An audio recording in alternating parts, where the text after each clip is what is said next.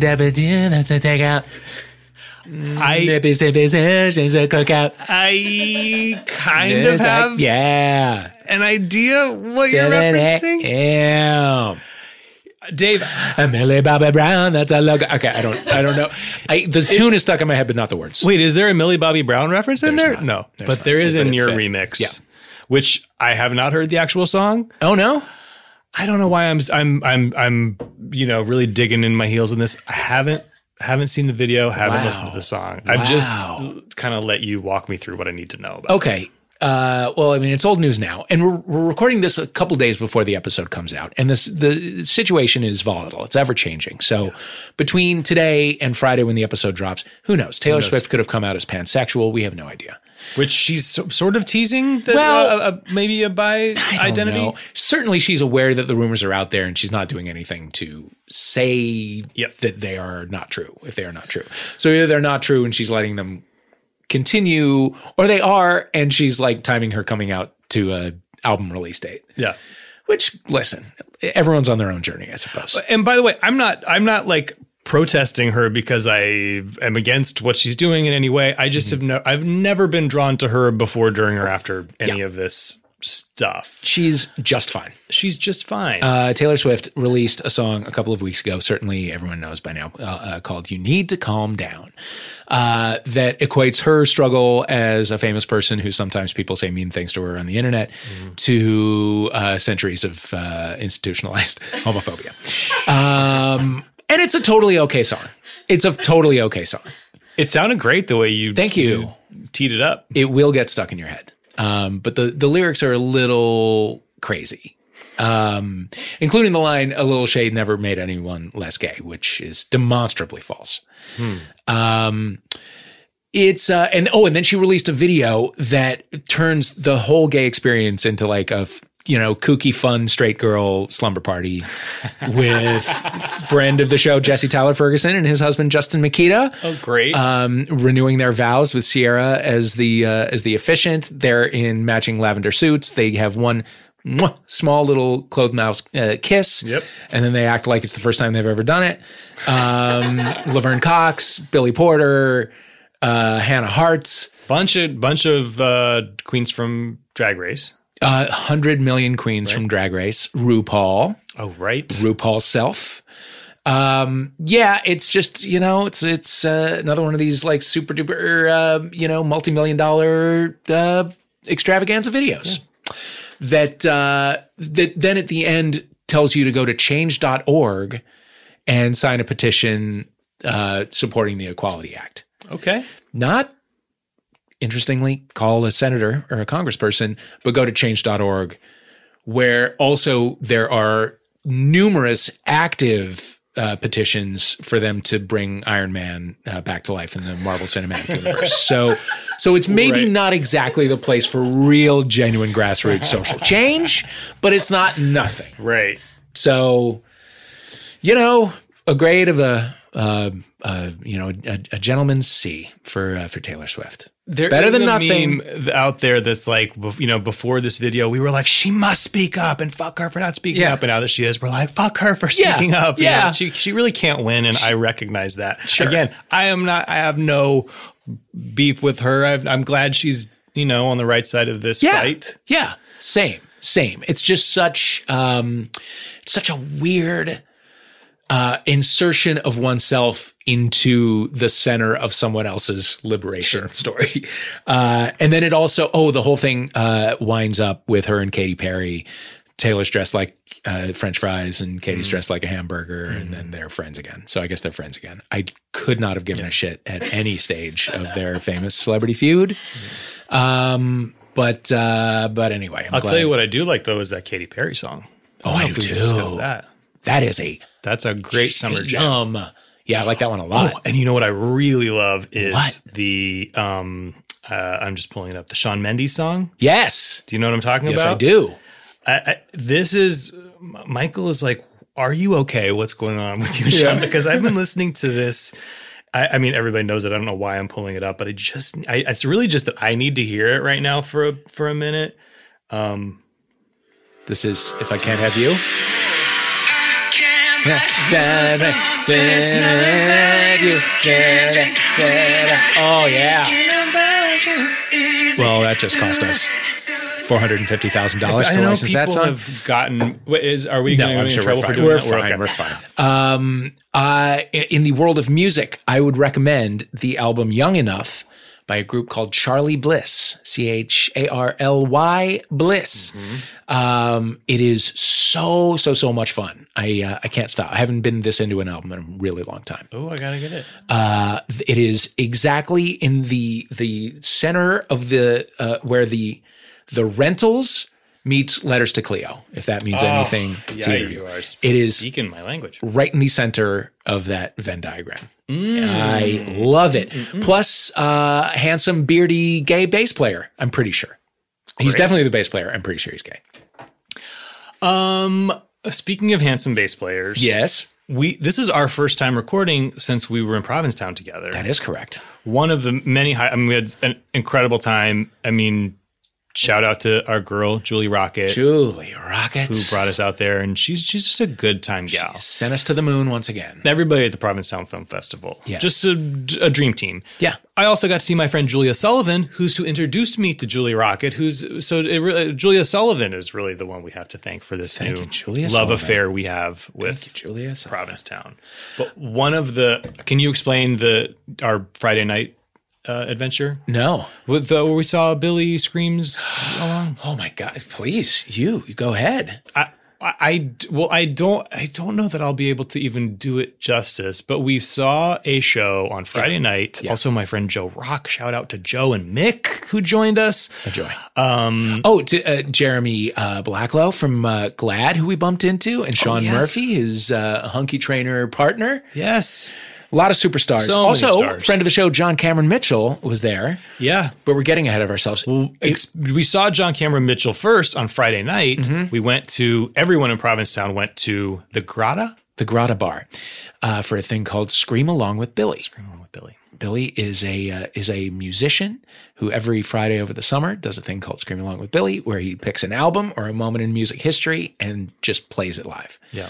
And he has heard every song and he knows how to play it. And also, he might not be okay. And that's what makes it so fascinating. Right. That's part of the thrill of watching him. Yeah, he's a real live wire.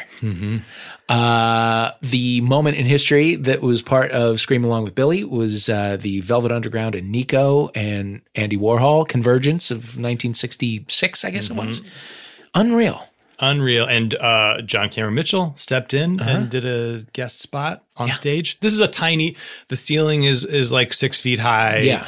It was packed. Yeah. Um, For sure, a fire trap, but in the best possible way. What a way to die. real special moment. Yeah. Incredible. Maybe You- so you year- enjoyed it. I, I, I oh I loved it so much, and Yeah. um, I hope that next year we do die there. Yeah. Just kidding, not really. But if we do, We're going to die somewhere, Matt. not a bad way to go. Matt, you're wearing a uh, a Sia Pride hat. I am. I got this. I got you know I actually got this this hat because I needed. I knew I needed a hat for Provincetown because we'd be running around so much. Didn't come in time, but this is not an ad. But Sia has uh, released this line of hats for Pride, where it's her image of her you know iconic wig on the Yeah. front with a rainbow treatment, and on the back it says "I love you, keep going," and the proceeds go to Trevor Project. Right on. And now I've been wearing the hell out of it. It's beautiful. Thank it's you. beautiful. That's the way you do allyship. You Yes, buy me. a hat. You but you make a hat. Oh, you oh you're And you donate yes. the profit, Oh, and then, of She's course, the you wear the ally hat. in this. Yeah. Yes, that's right. yeah. You're the actual gay person. I forgot about that. Uh, Speaking of actual gay people, I mean, what I interrupted you though. What no, were no, no, no, no. Uh, this week's guest is uh, living legend Mm-hmm. Big Dipper, Yep. Uh, star of music and uh, viral videos and all things queer. He's uh, he is a fascinating fella. Uh, perfect to wrap up Pride Month. That's right. with Big Dipper. A huckleberry hand, that's all I'll take out.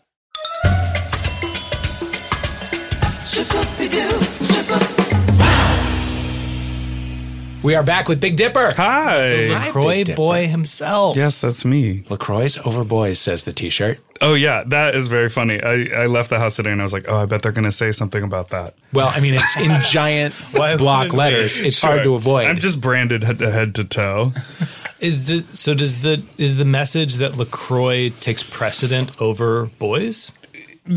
All flavors. Okay, no, so th- that's what the message of the people who make the shirt is. I see. That's not my message. Okay. I support their message, which is why I'm wearing their shirt. Okay. But no, Dick often wins Sure. over beverages for Sure. me. Sure. Sure. That's that's the shirt I should make. Dick over beverages. I mean, or just put it on the back. Yeah, So got if it. somebody needs further clarification. No, these people, um, it's like a small t shirt company, I think in New York, and they started making these like in that like two years ago moment when LaCroix was like really popping. Now it's sort of mm-hmm. like become that staple again. But there was that moment when I wrote the song that it just sort of felt like this like cultural thing. Mm-hmm. Yeah. And the amount of like fashion companies or whatever, like people were like starting little things and Yeah. and they've sent me a bunch of shirts and they're great. And they have like a Gucci rip too. I don't quite get it because I'm mm-hmm. not that um smart. Not a Gucci Uh, yeah, exactly. you know, I'm not that highbrow, but like Gucci came out with some shirt and then they like they did another rip of it. yeah, but I'm yeah. like the easier one to read is the one. I love it. How I was thinking about you when I was rewatching uh, Lacroix Boy, which Same. is an amazing song. Thank you. Um, but w- I was wondering how you fared with the controversy that I know is now we've now all moved on from. that was I don't think ever really cleared up that there was what was in uh, suspected to be in Lacroix You oh, I don't know. This like is all brand full, new. full blown poison. Pieces of roaches or like roach Yeah, poison. yes, yes. You know, I, I will say like this happens all the time. Like, um, I, I- I'm barely in the entertainment industry, right? I just like run my own ship, but this happens all the time where like you make something and then like two years later you're still talking about Yeah, it. yeah. I like obsessively was drinking Lacroix, made Lacroix, made the song, made the video, and that was like. Two two years ago, so like I haven't had Lacroix in a really long time. I mean, like when it's offered, I take it, but I used to like obsessively keep it in my house. Oh, but the obsession hasn't continued. Well, I love sparkling water, but like LaCroix is more expensive than, you know, just plain old soda water. Get your, get your soda stream. and you can exactly. Do it. Exactly. It's a DIY moment. so you go. I remember when that happened and I was like, well, I'm not drinking that right now. yeah. So, uh, yeah, I don't really know. Also, I reached out to them and I was like, hey guys, give me money to make this music video. I promise you it's going to be awesome and it'll be like a cool sort of viral marketing thing for you. And they were just like, we don't do endorsements of any kind. We don't do sponsorships of any kind. And then I like, when I made the video, I sent it to them and it was like, no response. I know that in those offices, they've seen like there's no way that they're not aware of the video or seen the video Right. but never because i don't think they want a paper trail to a faggot. Like i truly think that's what it is because so much of their market is just like mainstream america.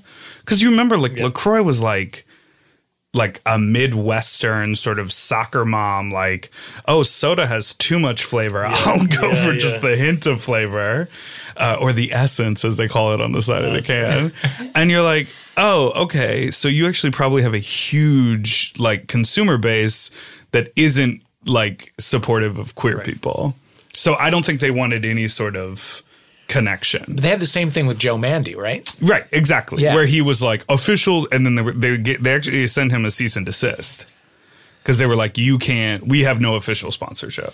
He was Joe, Joe Mande was claiming to be the Yeah. official. And it was a Yeah. bit to begin with, uh-huh. and then he like I guess probably put it on his Twitter bio, and then they like sent him a cease and desist. So I think because he like screenshotted it and put it out in the world or whatever, they just didn't want to interact with me at all. Yeah. Humor not not part of their brand. What they did exactly, which is so, I mean whatever, it's so dumb. But they did when I did send them the pitch. I also fully understand like some dude from the internet emailing you like, "Hey, I'm going to make something I promise is going to be good. You want to give me some money to do it?" You're going to be like, "No."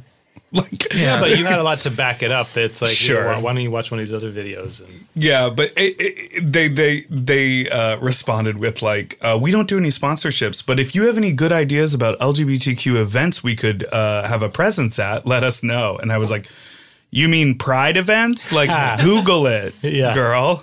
you're like, the event is my, my music video shoot that you could have a presence at. So now it's just flat water for me. Yeah. if anything, we endorse Topo Chico. Did you see that they good. make Topo Chico popsicles? No. What? But you know, they're it's not flavored. So they're So unflavored ice? mineral water. Is that the most hipster thing you've ever heard of? is it? Does it have an essence? No, Topo Chico. I mean, Topo No. Chico has, I think, one flavor. I think they, do, have do a, grapefruit. mild grapefruit. right. Yeah. But for the most part, it's just straight just mineral fizzy water. water. Popsicles, though, are just unflavored. Wow. Fizzy popsicles? They have bubbles in them, frozen bubbles. But I mean, I do want one. I'll be honest. You see do what I'm talking one. about? I do. It's like I'm if, annoyed. if you buy a $3 million apartment in Williamsburg, Uh-huh. the freezer already has Topo Chico mineral water popsicles. They just appear. yeah. It's like, well, Oh, God something almighty. to aspire to. Yeah. Yes. What are you listening to right now? That you Oh love? gosh. Um this this always happens to me. This question always happens to me when I'm writing new music. So right now I'm listening to six songs that I wrote on repeat uh, because I'm trying to decide what is my next EP is going to be. Um, but as far as what other people have access to, because those are private links on SoundCloud, um, I haven't fully uh, submerged myself into Billie Eilish yet, but I'm very interested Yeah. um, she's incredibly intriguing to me for like uh, many reasons. One of which, like, I feel like her styling and her attitude and her public persona don't line up with her music. Like, the way she carries herself, the way she acts, and what her reference points are, to me feels like she would be making club music. Right. Or be rapping, or be like sort of like an auto tune, sort of trap vibe. And then it sounds like like you know a 2019 version of Regina Spektor. A lot of her mm-hmm. music, you know what I uh-huh. mean? So she's very intriguing to me, and I think she has that thing because she's what 17 and already everyone's obsessed with her, and like her music is really good, and she made it with her brother, and she's homeschooled. Like she has that thing where you're just like, why did you become so famous so fast? And then the moment you like listen to a song or watch a video or see an interview, you're like, oh, I fully understand mm. why everyone is intrigued by you. So I've been listening, I've been like dabbling with her. I haven't even listened to the new album. I'm like catching up because I like to be informed. I'm like the kind of person that when I watch a show, I'm like, well, I have to start on season one. Yeah. I can't just dive in. So sometimes I feel like that with music. Uh-huh. I'm like, oh, I want to go back and like work my way up to the new new release. Start with season one of her music. Yeah. And I did I did listen to the new Ariana Grande album a lot. Uh-huh. I And mostly which- listen to Next women or yeah, Thank Sweetener? You Next. And then I, I enjoyed Sweetener, and then I enjoyed it more after I listened to Thank You Next. And I think the th- songs I liked most on Thank You Next could have also been on Sweetener. Right. Like that kind of vibe. Like that first song on the Ariana Grande album, Imagine. Any, Yeah, any yeah, yeah. And when she hits those fucking whistle tones. But the vibe on that, I'm like, it just I feel like it really shows my age when I'm like I'm like oh I'm definitely like moving through my 30s when I'm like oh this is a song that like anyone could enjoy you know you don't have to be 14 to like it Yeah. yeah The song Sweetener is such a jam. yeah Such a jam. I, I guess I'm gal. supposed to say a bop, but that doesn't sound right to me. would you say it slaps Can I call it a slap? no I want to though. you can't I mean you can do whatever That song you want Sweetener is a real slap. yeah I like that. I'm going to start using that. That sounds I'm going to good see if that catches on. your mouth there. Do you like that? Yeah, yeah. Okay, good. Any TV? What are you watching from season one TV wise? Oh, what did I just start recently um I just finished high maintenance uh or is it over or maybe there might be one more episode left in this season cycle but I, I I I'm fully caught up on that and I like watching that show because when I first moved to New York a friend who I met um on a sex app, but then we never fucked. We just started hanging out and for coffee, which I also feel like so many people say, like, "Oh, we met on Grindr and now we're best friends." I'm like, that doesn't happen. Right. I only meet buttholes on Grindr.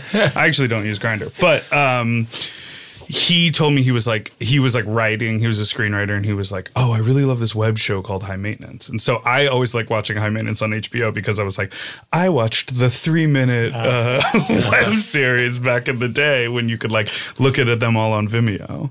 Um, but I like how that show grew to be super queer and sort of like in the beginning it was kind of, but now it's like super queer. And I think that reflects like the real life relationship between Ben and Katja and like how their relationship evolved. And she I didn't had know any of this. well, so they were married when the show started. Do you watch the show on HBO? I, I've seen just a handful of it and think it's great, but they covered it on like the last season. They sort of gave the backstory, but the co-creators of the show were at one point married, and then she like f- identified as queer, and then the marriage split up, but they remained in the working relationship. wow.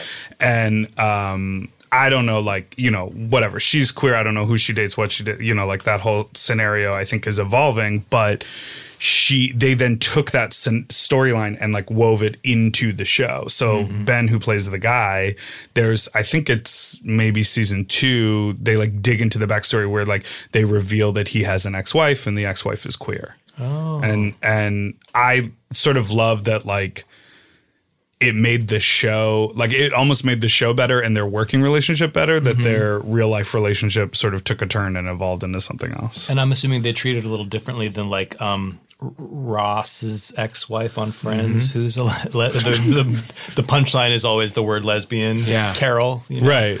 Or they're like Joey's always like, "So did you see her kiss anyone?" yeah, yeah, yeah. Were um, you a Friends person? Yeah. And then I watched all of it on Netflix. Mm-hmm. Isn't didn't did, is this like is this urban legend or fact or fake news that like Friends in the Office are the most streamed thing on Netflix? Fact for sure. Fact. Yeah. It, it makes sense, right? You Yeah. go back to what you're familiar with. Yeah. I watch Parks and Rec. I've probably watched the entire series of Parks and Parks and Rec four times. Who knows how much I've actually watched it? It's just been like on in the background. Right. Did you try on the uh, Netflix uh, tip with the Dirt, dirt. the Motley Crue biopic? No. Okay. I have no point of reference for literally anything you just said. Rock music and me do not line up. Okay. Yeah. I mean, like, I know of Motley Crue. Yeah, but I don't like, them, but Oh, I just I had morbid curiosity, so I started watching it, and But- it is atrocious. poorly made or they made bad life decisions and All they of it. highlight them. All of it. It's a bad movie about bad people, oh, based on a bad book. Wow. I could, just Yeah. seeing the images of them. It's not; those are not things that my eyeballs want to look No. at. Does Motley Crue have any song with the word bad in the title? Uh, Too Fast for Love is uh, that's not that is not.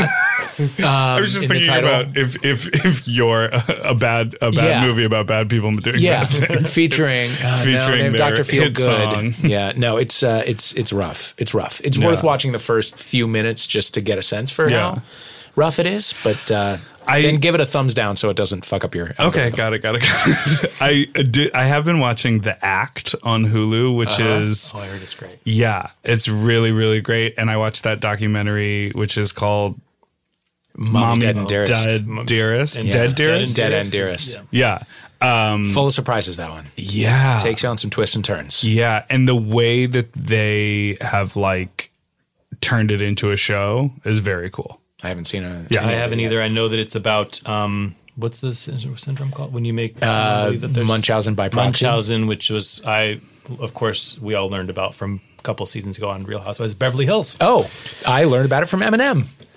His mom had that apparently. Whoa, Yeah, really? so- yeah, so you was- learned about it personally from Eminem. Well, no, but he wrote he wrote like like lyrics about it. Oh yeah. yeah. His mom was Munchausen him. yes. Wow. Yeah. Well, isn't there a difference because there's Munchausen and then there's Munchausen by proxy, Right, where you're where doing your it to kids. other people? Yeah. right. Because Usually Munchausen is almost hypochondriac. Oh, right. Oh, Munchausen right? is of the self. Yes. Is that true? Yeah. Yeah. Yeah. And it's not and it's not always about being sick. Sometimes it's just fanciful things about yourself. When it's parents with kids, it's almost always illness. That is By the way, so wild. everything that I just said, I don't know if it's true. No, we'll I fact check it and Yeah. then Okay, great. aggress uh, aggressively email you. Yeah. that's what we'll do. What'd you grow up listening to? Um, I lived in um, Evanston, which is just north of Chicago. So I grew up listening to uh, on the radio B96 um, and uh, Q101 and WGCI. And So those were top forty? Are these B96 was like top 40 pop music, Q101 was alt rock, and WGCI was the urban radio station. what years are we talking? Oh gosh. Um I probably like understood that there was music to listen to like when I was like 8, 9, 10, so like like 94, 95, 96 and then um like through when Napster appeared. It was like radio heavy. Sure. And then it became like my friends burning me CDs of like club music. Um, but it was mostly like, it was also the point when like top 40 was turning into uh, rap music. Like when it was like when you would listen to the top 40 station, you're like, oh, DMX and uh, Ja Rule and Missy Elliott and Britney Spears are all being like played in rotation and Backstreet Boys. So that was like really the height of it for me. So I always say that like my inspiration feels like a mix of those people. Like, like I, I when I'm writing music, it's like I want it to be evocative like Missy Elliott, but I want the pop hooks to be as like, you know, earwormy as a Britney Spears song, and like my delivery is awesome. All, all, often in the Ja Rule like um, uh, DMX range where I'm screaming, but then like when I perform, like I. I will have like a bunch of backup dancers and we'll do full choreography like it's a boy band. So it's kind of that like poppy hip hop mix. Like to me, a perfect song is like a Ja Rule Ashanti uh, collaboration. What was like the first thing that didn't get played on the radio that you loved? Ooh. Well, well, interesting. I did I did have the like Columbia House like send away for a CD Sure. thing. Who did? And there were only like a few that I recognized from the list. So I had my sister like choose some stuff for me, and she listened to Phish, and she listened to Dave Matthews Band, and so so my sort of hybrid of that was the Presidents of the United States of America. Oh wow. And like obviously that was like Peaches was a huge song and they played that on the radio.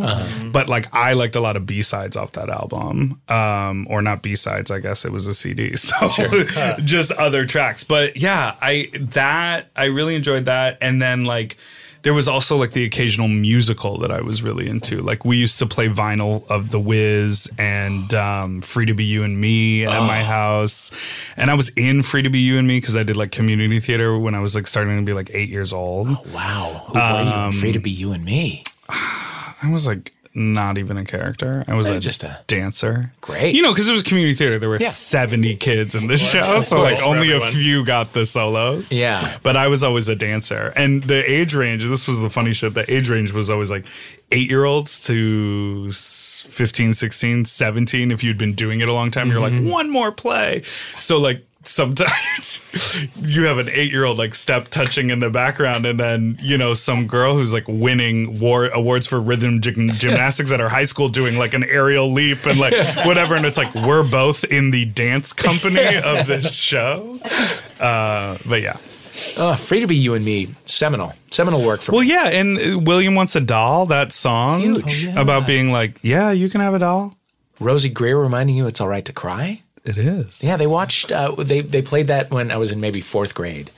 Like the nuns played it for us. We took off school for the morning and we all watched it. Have you seen it? I know that song because it was in the Half Nelson soundtrack. Oh, Remember that. Ryan Gosling movie? Yeah, yeah. Oh wow. I've never even seen it. I we only I only listened to the record and then we think- like did the play. I think it's all on YouTube. Really? Yeah. Whoa. It's incredible. That would be like a very intense journey. Carol Channing. Mel Wow, Brooks. what? Oh, yeah. Carol Channing does a whole thing on housework. Oh wow. Oh, incredible. right, which is on the that's her distinctive voice on Yeah. the record. Uh-huh.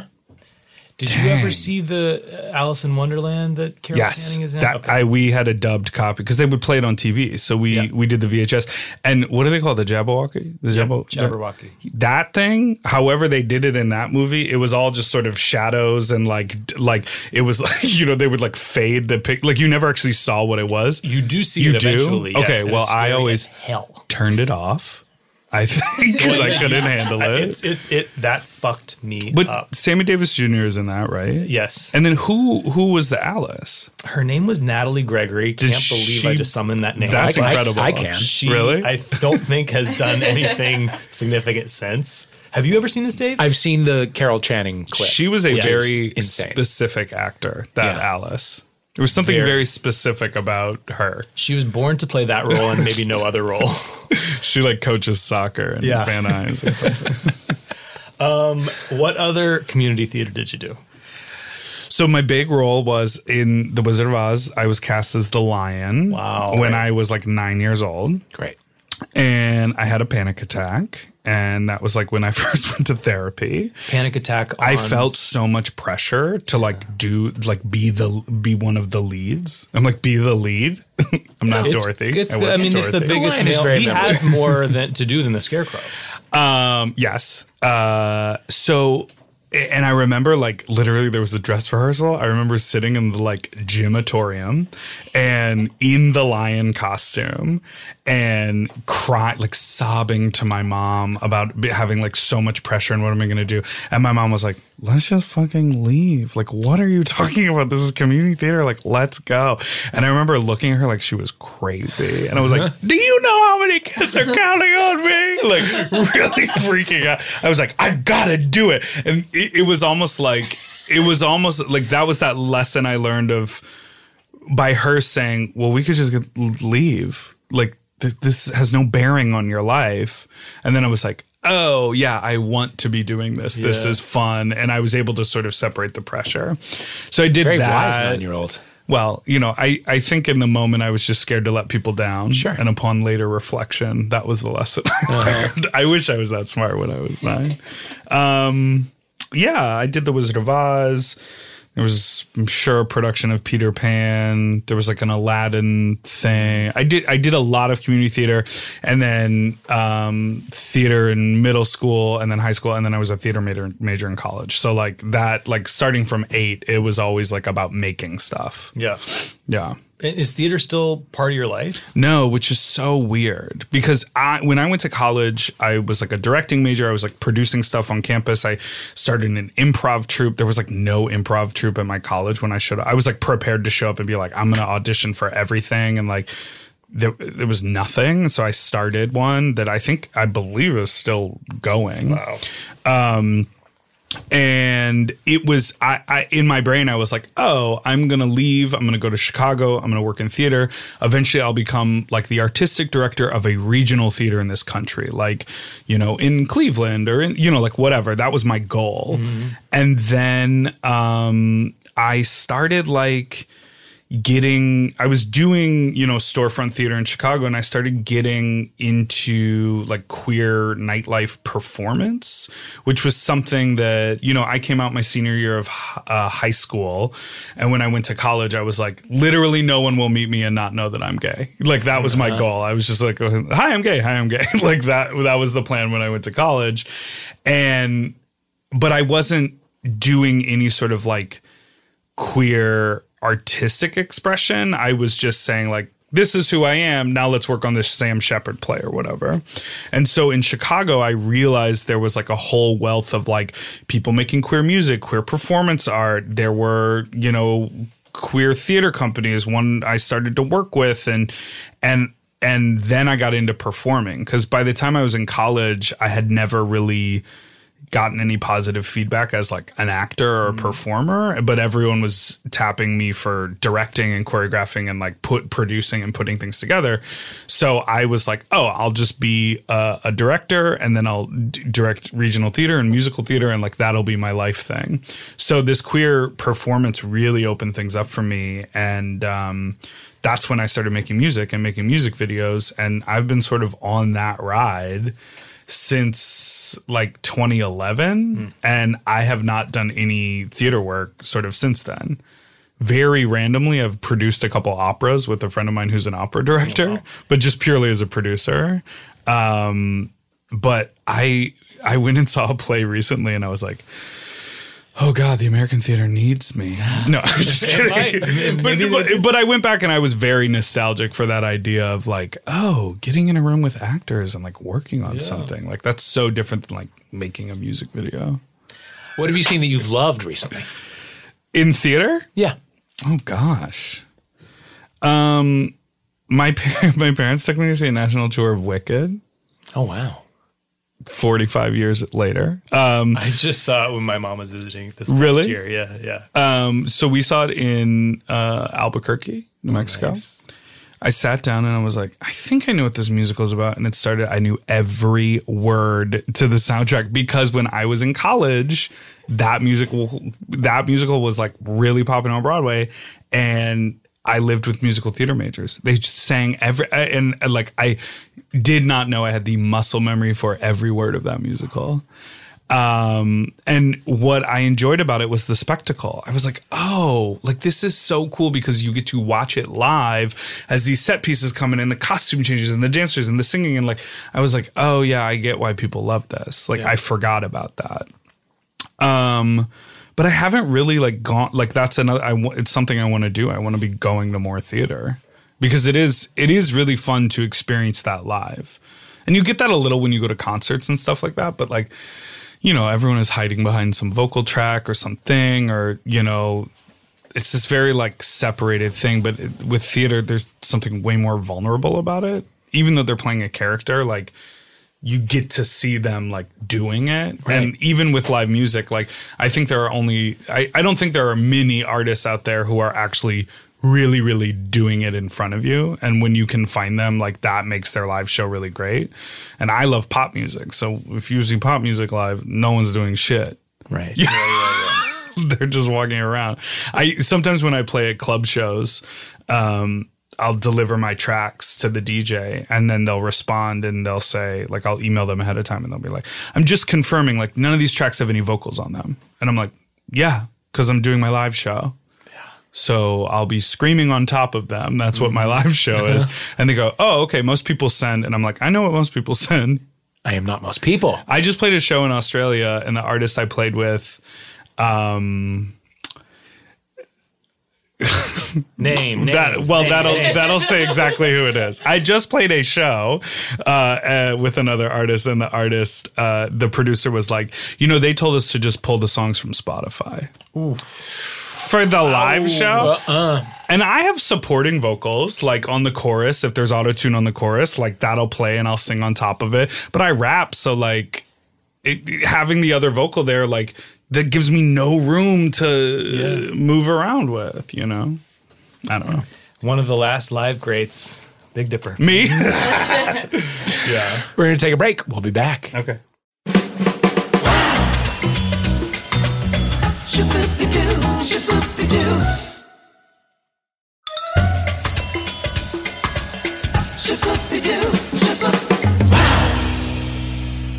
We're back with Big Dipper. Hello. Hi. Hi.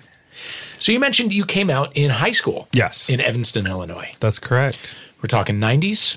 Um, 2017. No, I'm just kidding. um, I think it was like 2003, probably. Okay. Yeah, that's when I graduated from high school. Uh-huh. Uh-huh. How was that experience? It was, you know, it was good. I'm definitely, you know, one of the lucky one of our people. Uh, I knew for a while. I told like one of my friends who kept the secret for a while. I told another friend, and then like in the fall of my senior year, I told my parents, and then trickled down. Like told my sister, and all my friends found out at school. It took me a little bit more time to come out to my grandparents, but and then when I went to college, like I just told everyone. So parents came before siblings. My parents came first. My sister was away at college. Hmm, okay. Yeah. The my coming out story is I mean it's it's become a better story as I've told it more. But essentially, I was working on a a, a, show uh, at my high school, and so I was like leaving to go do a tech rehearsal, and then I had another thing and another thing. So it was that very like you know suburban overactive high school student of like I'm taking the car and I'll see you in 36 hours. Like Yeah. I'm really autonomous or whatever. So as I was leaving the house, I just like turned to my mom and I was like, "Mom, I'm gay. I just like have to tell you that, but I'm late for this thing and I gotta leave." And she was like, eh. uh, "I'm not gonna see you for a while. I'm gonna spend the whole weekend with your father. Like, what do you?" And I was like, "Well." She was she's she was like, "That's your news to tell." So what do you? I was like, I don't know. Don't tell him. Tell him like whatever you want. Uh, I'll tell him on Sunday night when we have dinner. You know, and it was like Friday night Yeah. or whatever it was. Were you just thinking about it all weekend? Or? Yeah, it was just something. I think she made some like offhand comment that wasn't even anything. It just triggered something in my brain where I was like, I just need to tell her. So I did. It was kind of a dick move on my part. So then when we got back together for dinner, you know, there's like this awkward silence and my mom looked at me like, no, so how are you going to tell him, you know? And then my dad pipes up and he was like, so your mom told me what you, you told her. And I was like, oh, great. So we talked about it for a little bit. And then after dinner, my mom put a cake down and it was covered in rainbow sprinkles. And like, oh. so again, it was like a very, you know, my dad, my dad took it way better. They both took it fine. They were both okay. But my mom kept asking me the like phase questions and the like, Sure. but you've had so many girlfriends. And I'm like, yes, girlfriends. Yeah. So, But you but my have so dad, my dad was like, I buy it. I was like, great. You know, And, and you did have so many girlfriends. Before I, this. I had a few like seventh grade, eighth grade, fifth grade, you know, just people you wanted to hold hands with or Sure, kiss on the cheek. But I'm a gold star. Same. Scene. um. Okay, so we're out in college, and we're out. Well, we're out in senior year of high school. Yeah. And is there any dating happening? No, no, no, no, no. I hated myself for so long. Dating didn't happen. Not until I lost my virginity my senior year of college with a professor. What? what? What? What? What? Yeah. We will need to hear this whole story from season one. essentially it there was a professor who um was gay there were you know i was in the theater department there were many gay men around and essentially this person and i like there was a light flirtation. So i was like oh that could be something. And i don't know what it is about me but i'm wired for older men. Like i just sort of always have been. Only now i'm turning 34 only now am i even remotely open to like people my same age. So like in my 20s i was like you gotta be 50 you know like there was just no way that i was like interacting with a 20 year old and so um this professor it became clear that like there was a light flirtation there. And then when it kind of continued always just like verbal or like a glance or like an innuendo comment i sort of in my head i was like I think I'm gonna fuck him. Like I just made a decision, and nothing happened until I had actually graduated, uh, and which you know, God, I don't know. I mean, like whatever. I assume the dude is retired now at this point, but uh, I later found out I was not very special as far as students go. Um, but it was fine. You know, like it was, it felt safe. I felt like I was in the power position. There was like a lot of back and forth and whatever. And then after, after I graduated, uh, I went to his house and like I showed up and he had like laid out a whole like cheese spread uh, in front of the fireplace and I like fucked him in front of the fireplace and then I um uh injured his back. Injured his back. yeah, I threw his back out. Um so I didn't even come the first time I fought. Like we didn't finish because I truly hurt him, and then he was like, "Oh," and I was like, "I gotta go," and then I drove home. And then I one other time uh, we got together, and then uh, yeah, I haven't talked to him since. Obviously, it's been well over a decade. Um, But you've then since talked to a fellow alum and been like, "You also No, sort of Injured his back. immediately after uh, someone said to me, or I told a friend of mine, and they were like, "Oh yeah, yeah, this person, this person, this per like uh, people who had graduated ahead of mine of me." So, but it, it was good because I felt like I was in control, and also when we showered uh, after he, uh, before I got out of the shower, he did something to his body where he sort of like squeegeed himself. This is a very weird thing, but I do this all the time now. I used to get out of the shower. I'm covered in hair all over my body. Uh-huh. And I used to get out of the shower and I'd be very wet and then my towel would get soaked. So now when I turn off the shower, I take my hands and I squeegee down my body and the amount of water that comes off is huge. It makes a massive difference when I'm drying off my body. And I learned that from him. Valuable life skills what you're picking up in college. so romantic." That's crazy, right? Yeah. So, what was the source of the low self esteem that kept you from dating more? Well, I was always a chubby kid, so fat, and then um like my body hair sort of happened all together, but like I have a big beard and that beard didn't quite happen, so I had like patchy stubble, but then I was like growing chest and back hair on like my chubby body. And then my understanding of gay people was not that. So I basically was looking at representation out in the world, which at that point was Queer Eye, Will and Grace, uh-huh. maybe like um, The Advocate magazine. Uh-huh. You know, I was just trying to think of like what was out there, right? Mm-hmm. And obviously there was the internet, but I I truly didn't know how to like look up bear on the internet. Like I didn't understand that term until after I like like so my senior year like my beard fully came in I started um of of college my senior year and then I started dancing. There was like a dance company on on campus that that I got asked to audition for and I was dancing and then I was like using my body and like like like in rehearsals and wearing like a tank top and short and I was like oh oh here it is. Like it took me a second to sort of like settle in.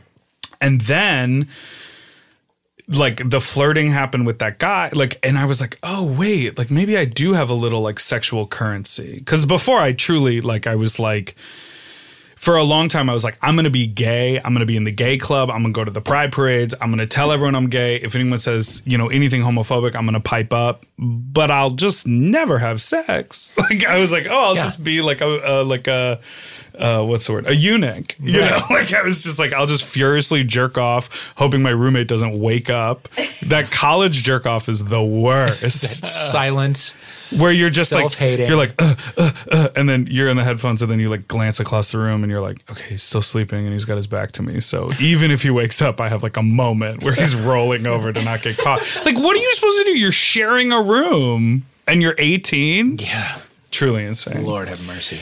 So yeah, so basically, when I moved when I moved back to Chicago, I started working at this queer theater company called About Face Theater, and they they had board members and they had uh, other like a, a whole range of adults, you know, across the queer spectrum. Like I started hanging out with lesbians. I started hanging out with trans people. I started like literally I was like, oh, it's not just gay and it's not no shade to him, Carson Kressley. It's like a bunch of people. Yeah. And when that happened, I think my like eyes really opened up sexually and I was like, "Oh, okay, like I do have a place in the world."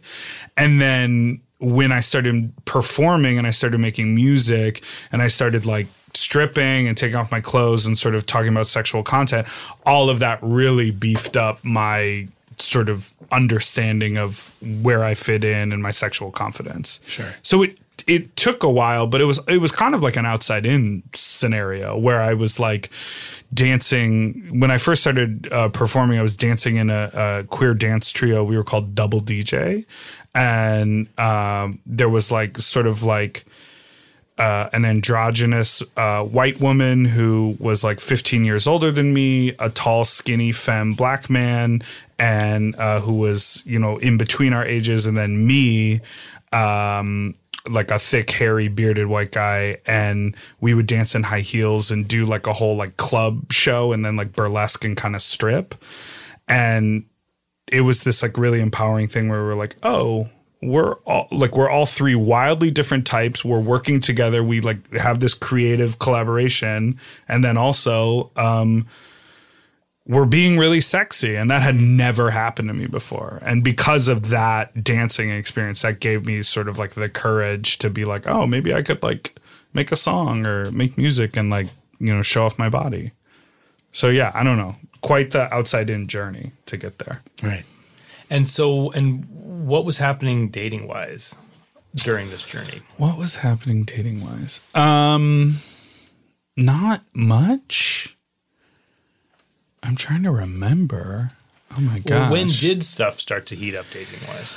Uh I I like dated one or two people. I kind of fell into a few things like real life things where you just like meet someone and then it was like, "Oh, who's your friend?" and blah blah blah. I like dated this this guy who I met through a, a mutual friend um who was like, you know, in his mid 50s and like was a restaurateur and like drove a motorcycle and he was like really handsome and fun but like had a very low sex drive.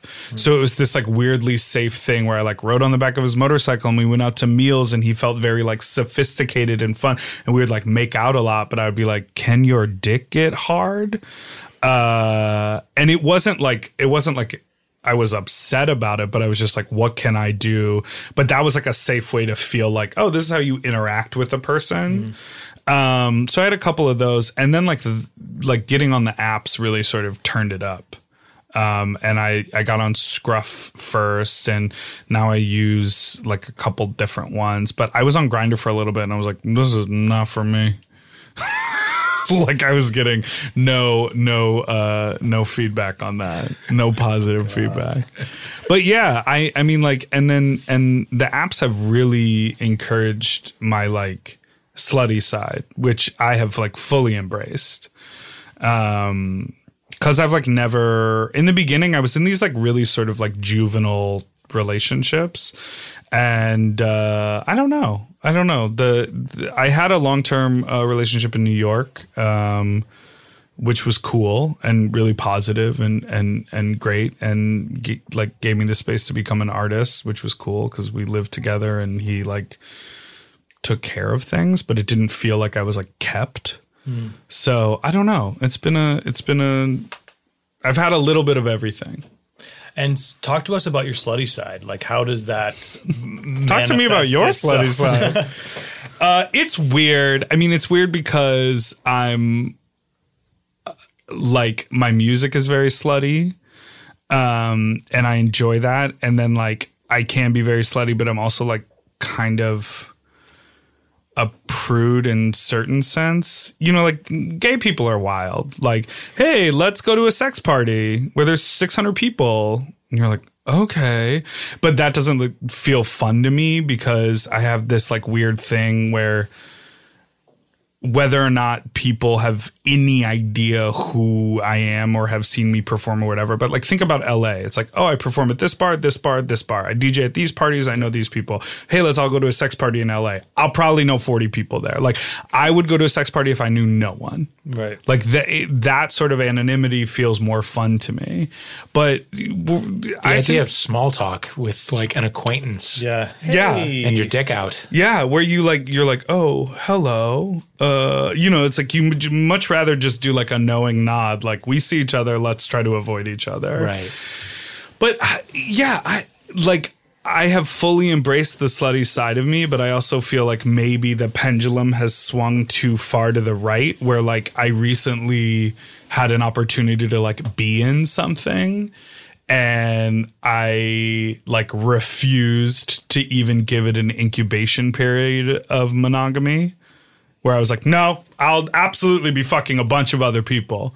And the moment you try to say, like, um, isn't this great? We're dating now. I'm going to be like, yeah, I had a great time. And then I'm going to leave your apartment and go suck a stranger's dick who I like met off Craigslist or whatever. Like, I have like a big like reaction to that. And so I think I'm trying to like, figure out sort of where I fall because I am really sex positive. I really enjoy um, like being promiscuous and I celebrate it in other people, but people see sex very differently. And for some people, if we were to like spend a night together and like connect emotionally and intimately, and then the following morning I would go fuck someone who I have just a fuck relationship with, that would feel like a stab in the heart. Whereas for me, I would be like, oh, amazing. I didn't feel like fucking. Glad you fucked that person because now we can go to the movie Wow. And not everyone thinks that way. So I I I think eh, my last album that came out I titled Late Bloomer because I feel like that is true about me across the board. You know, I think as queer people like a lot of people come out late in life and that's great.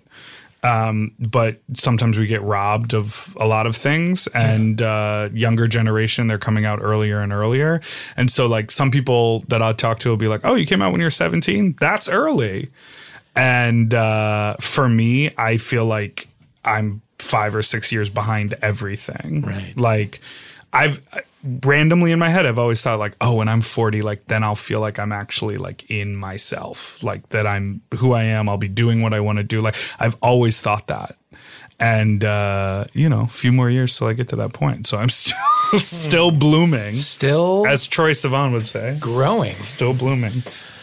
Wow, this has been a treat. I know. you guys just sat silently nodding while I blabbered No, on for loved an it. hour. Jesus. I What loved we it. brought you here for. Okay. Where are you performing next Um, or DJing? dep- depends on this release date. Okay. Well, I guess that's true. Where can people find your dates? Um, you can follow me on Instagram at Big Dipper Jelly this summer in June. Yes, June. Yeah, Okay, June. so June I'm doing Pride in Indianapolis and Washington D.C. Uh, I also will be at Pride in San Francisco at the end of June there, and something else, but I'll just continue to promote on the internet. The dates right are now. too booked. Yeah, I'm too booked for that. Booked and busy. yeah, like to be. Thank um, you. Thank you so much for being here. Yeah, This thanks for was having a me. Delight. It felt like a therapy session. Please come back and do a follow up same time next week. Yeah, whenever you want. Perfect. Okay, thanks, guys.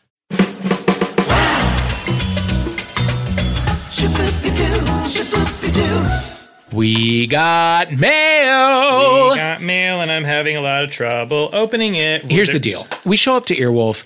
How did this get made? Stacks of mail. Stacks. Uh, Bitch sesh. Hollywood Handbook, stacks of mail. Bitch sesh, stacks of box mail. on boxes on boxes. yeah. So I mean, listen, if you feel like sending us stuff, we're gonna take it. and th- th- those people aren't opening their swag on air. No, they're not. But this, Look which at- is from the return, says Josh. I can't read his last name. Gursky, Josh from where? Columbia Heights, Minnesota. Josh from Minnesota sent us Is something. MN Minnesota? I believe it is. yeah. Yes. Yeah. Okay, we're almost there. Sorry. I mean, Oh, this is exciting. it's like an unboxing video without any of the good stuff. Yeah. Your There's arms look good. Oh wow, thank you. Say that into the mic, please, Dana. Just kidding. Matt. Dana said. Matt, your "Matt's arms arms look really good. Thank 100% you. true. I was have noticing. gotten it. Oh shit. Oh shit. Oh no. Okay, I'm handing this over to you, Dave. Before No. I- it's all falling apart. I want you Why? to take it from here. Okay. All right. Here we go. This is the shape of a. v- I thought maybe this was going to be a vinyl because of the shape of the box. Me too. But Dave is Uh, now. I see a rainbow. I see a rainbow letter. Oh, which I excited to read. Way too long to read on the air. Oh But my god. what the hell is Okay. this? Okay, there's an Aniston bracket. Holy sh! Give There's an me that. Aniston movie bracket. Holy- Okay, here we go. Let me let me read. Let me read. Let me read. Oh my god! Oh, this is okay. Go ahead. Let me read. Dave, Matt, and Dana, thank you for creating the most honest and authentic media for the queer community. Hey, Josh, thank you for noticing. Uh, I love that each of your guests uh, are unique and have a different story to tell as part of the LGBTQ plus community. Homophilia gives me the opportunity to live outside my own experiences and be proud of the progression the community has made. Okay, hold on. We're skimming. We're skimming. Well, Are you skipping the parts where he says nice things about you? Is that what you're doing? I am a little bit. Dave. Dave, just give me read that damn thing. no, no, no, no. Uh, okay, because I've been collecting vinyl since 2005. By the way, thank you, Josh. I just don't want to be immodest. Uh, I decided to put it to good use and relive middle school. I made you eat each mixtapes. Every tape is different, and I thought the mystery of what's on them is much more interesting than if I lifted, listed the tracks up front. Josh, you are right. If none of you own a cassette player or have access to play them, then I guess the music dies with me. That's a grim thought. Again, not incorrect. We will get our hands on a cassette player. Oh my god. I do have one, Josh. Uh, you'll also find an Aniston bracket. I really wanted to send this to you during March Madness, but didn't get around to it. There are no rules. Just thought it might be fun to have screenings with your office mates and compare to Matt's picks. FYI, Josh is a huge Leprechaun fan. Also, wanted to send you a few items that uniquely define Minneapolis. Included is the obvious Prince memorabilia, some stickers uh, from a great independent record store, the Electric Fetus, and a guitar pick for Ben. Josh Gorski has thought of everything. Wow! Oh my god. The last and most crucial gift I could share with you is the 1999 film Drop Dead Gorgeous. Why this movie isn't considered iconic is beyond me, but it's your quintessential 90s black comedy. The cast is fantastic, and the mannerisms and dialogue capture small town Minnesota even more than Fargo did. I hope all three of you enjoy this movie as much as my husband and I do. Allison Janney is brilliant. We were just talking about that. Need, uh, needing to get our eyes on this movie. Yes. Thanks again from the bottom of my heart. If you do more traveling showcases, please make Minneapolis one of your stops. Well, I mean, you've sealed the We deal. We must come. We're Absolutely. We'd love to have you as long as the movie doesn't scare you off. Sincerely, Josh Gorski. I'm going to read, I'm going to go back into this thing here. Uh, I want to thank Matt and Dana too for some of my favorite moments in the podcast. Matt, I love when a guest makes you blush as they unapologetically talk about their personal life. Even though I can't see it, I can definitely feel it. We all can. Dana, your genuine reaction and laughter to some of the intro outro conversations lightens my heart. Both speak to the authenticity of the show. I love that he skipped over the parts about him. And meanwhile, when you compliment Dana compliment my arms, I was like, get that on mic. That just is the perfect distillation of Dave versus me. Oh, you're you're absolutely right. I'm simply too Catholic for this. Uh, Josh, thank you so much. I This am is- there, there's such a bounty here. I'm I'm I'm truly overwhelmed. Oh God. As I just want to say a, a, a genuine message to Josh as you unpack this, which is that Josh, if you know anyone in the Minnesota, like who, at like I don't know, the gay '90s or one of the one of the cool gay spots in Minneapolis, you want to put us in touch. We'll come there. We'll do a live show. yes. Uh, we will dig into these. Oh my god, the cover of my mixtape has Oh a Sweet God. Valley High through it. Talk me cover. Oh my it. god, mine has Backstreet Boys and a Teen Beat.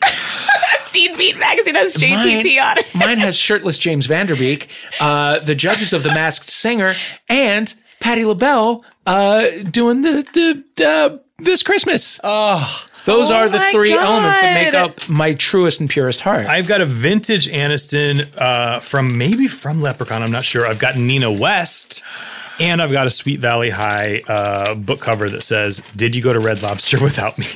oh my God, Purple Rain incense. This is the best Prince thing coasters ever. with the Prince face. Uh, oh, a sticker. Thi- Josh, this is fantastic. I'm like going to cry. This is like the sw- this is the sweetest the thing in best the thing world. that's ever and Josh, happened. honestly, thank you for modeling proper listener behavior. Truly, yes. you are the ultimate homophiliac. I Yes, This say. is like are. number one fan Yes, you status. are. Truly, like this is amazing. I love it. well, it's official. We're coming to Minneapolis. We're coming. that is set. Ah, yeah, no, that's Oh, for that's just a sure. done deal. Um, oh, we'll find maybe maybe we'll get like a Bob Mould if he happens to be in Minneapolis. That'd be the perfect place. Okay, gears are turning, wheels are turning. Josh Gorski, thank you so much. Uh, thank you also to Big Dipper. Yes. Oh, and there's there's look at this. Oh, it doesn't really pop. There's bubble wrap, but Oh, it's yeah. it's almost pop proof. It's tasteful bubble wrap. It's tasteful bubble wrap. Um, thank you, Dana. Thank you. Thank you, Ryan. Thank you, Ben, for the music. Um, this uh, this he's going to be so excited. I for can't wait Pig. to Thank you again, these. Josh. Uh, and we're gonna have to play is- the Aniston bracket. Uh, Yeah. on Oh, next yeah. weekend show. Yeah, yeah. yeah. Yes. Thank you. Bye.